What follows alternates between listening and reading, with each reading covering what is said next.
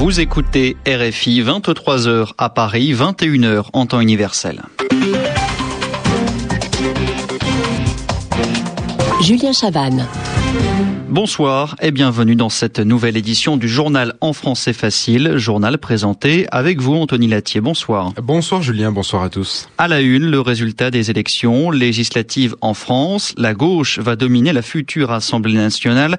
Le Parti socialiste devrait remporter la majorité absolue dans l'hémicycle. L'UMP perd une centaine de députés et le Front national gagne deux sièges.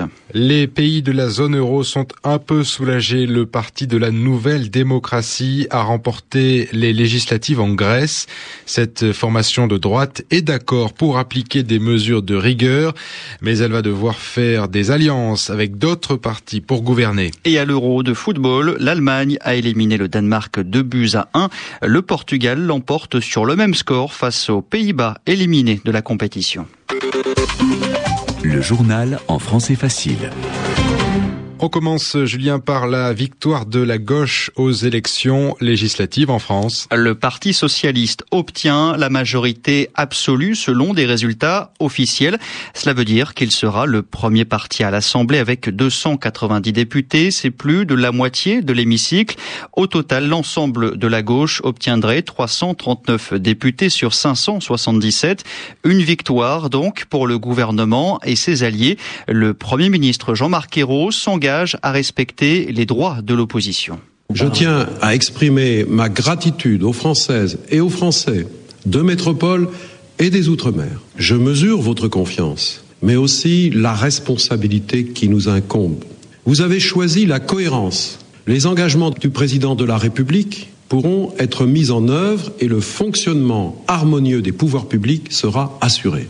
Dans la période qui s'ouvre ce soir, et conformément aux engagements du président de la République, les prérogatives du Parlement seront scrupuleusement respectées, les droits de l'opposition garantis. Notre démocratie parlementaire sera ainsi restaurée. Nous sommes certes majoritaires, mais je connais le besoin de pluralité et de respect des Français. Je veillerai à les garantir. Vous avez confirmé votre volonté de changement.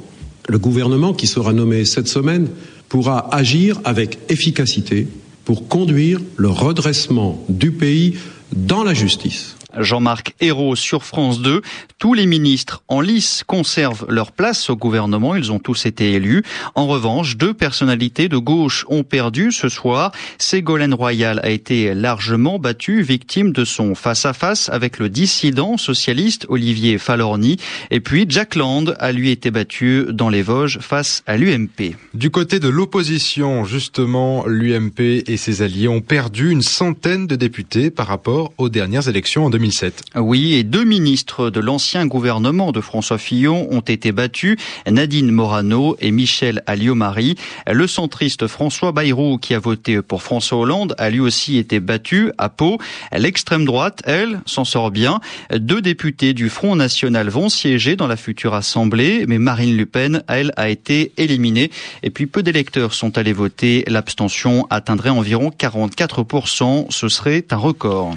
Autre élection aujourd'hui en Grèce, le parti de la nouvelle démocratie affirme avoir gagné les législatives. Ce parti pro-européen aurait obtenu 30% des voix devant Syriza, la gauche radicale opposée aux mesures de rigueur. Les socialistes du PASOK arriveraient en troisième position à 12,6%. Le parti néo-nazi Aube Dorée résiste et conserverait 16 députés. Ces chiffres sont encore provisoires, mais aucun parti n'a le nombre suffisant de voix pour avoir la majorité à l'Assemblée. Les formations politiques vont devoir faire des alliances pour former le futur gouvernement. Et en Égypte, les bureaux de vote pour le second tour de la présidentielle ont fermé il y a une heure. 50 millions d'Égyptiens avaient le choix entre Ahmed Shafik, le dernier chef de gouvernement d'Osni Moubarak, et Mohamed Morsi, le candidat des frères musulmans. La participation a été plus faible qu'au premier tour selon la commission électorale. Une partie de la population comptait boycotter le scrutin, c'est-à-dire ne pas voter. Notre envoyé spécial au Caire, Muriel Paradon, s'est rendu dans les quartiers généraux de campagne des deux candidats. Le quartier général d'Ahmed Shafik est bien gardé après avoir été la cible d'une attaque lors du premier tour. À l'intérieur, le porte-parole de campagne, Ahmad Sahan, costume sombre impeccable, enchaîne les interviews avec la presse étrangère. Il se montre serein sur l'issue du scrutin. Personne ne peut être absolument confiant dans la victoire, mais d'après les premières remontées qu'on a, nous sommes en tête dans plusieurs régions. Et si les choses continuent comme ça, je pense que nous allons gagner. Dans la villa qui accueille le QG des frères musulmans, tout est très organisé. Pour répondre aux reporters féminines, c'est une femme voilée qui est dépêchée. Dina Zakaria est cofondatrice du parti Justice et Liberté, la vitrine politique des frères. Elle aussi pense que c'est son candidat, Mohamed Morsi, qui va l'emporter, à moins qu'il n'y ait des fraudes. Si nous découvrons après enquête qu'il y a eu de vraies fraudes massives, bien sûr que nous allons nous élever contre cela. Nous n'allons pas faire comme dans le passé où une élection était faite d'avance juste parce que l'ancien régime voulait revenir au pouvoir. Si le discours est ici policé, certains frères musulmans n'hésitent pas à promettre des jours sombres à l'Égypte en cas de victoire frauduleuse d'Ahmed Shafik et d'un retour à l'ancien régime.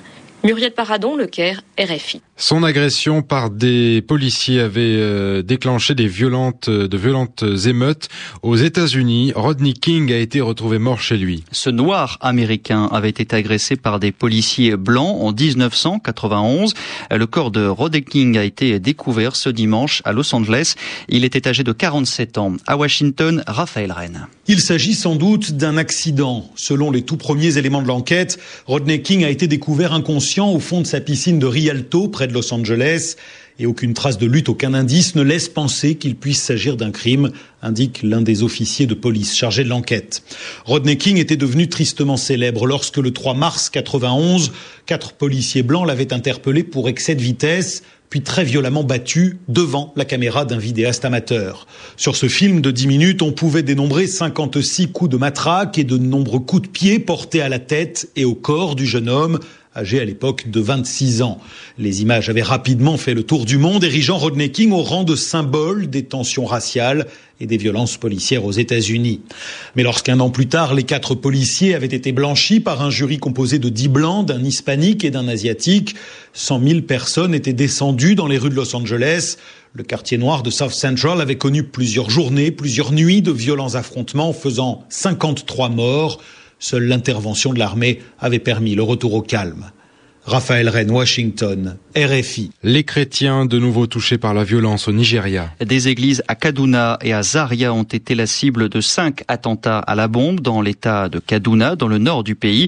Des chrétiens en colère ont ensuite attaqué des musulmans pour se venger. Ces explosions et les violences qui ont suivi ont fait 21 morts et plus de 100 blessés selon les autorités. Un couvre-feu de 24 heures a été instauré dans la région. Boko Haram est bien sûr suspecté d'avoir mené ces nouveaux attentats la secte islamiste a déjà revendiqué deux attaques contre des églises dimanche dernier. Notre rendez-vous avec Yvan Amar, il nous explique ce soir l'expression prendre les devants. Nicolas Sarkozy prend les devants. La journée d'aujourd'hui a été marquée par les élections législatives en France, et pourtant ce qu'on a entendu bien souvent en écoutant les informations, c'est que Sarkozy prenait les devants, qu'il prenait la main en envoyant son agenda à la justice. Deux expressions différentes dont le sens n'est pas exactement le même. Prendre la main, c'est prendre l'initiative, c'est-à-dire décider dans une situation qu'on va faire quelque chose. On n'attend pas qu'un événement arrive pour agir. On est celui qui fait le premier geste et donc on oblige l'autre l'autre, c'est-à-dire bien souvent son adversaire, à répondre, à prendre position. L'autre est obligé de tenir compte de ce premier geste et donc de faire le second geste. Ça, c'est prendre la main. Mais prendre les devants, c'est une expression qui ressemble à prendre la main, avec une signification un peu différente. Il s'agit de prendre l'autre de vitesse. On agit le premier parce qu'on est le plus rapide.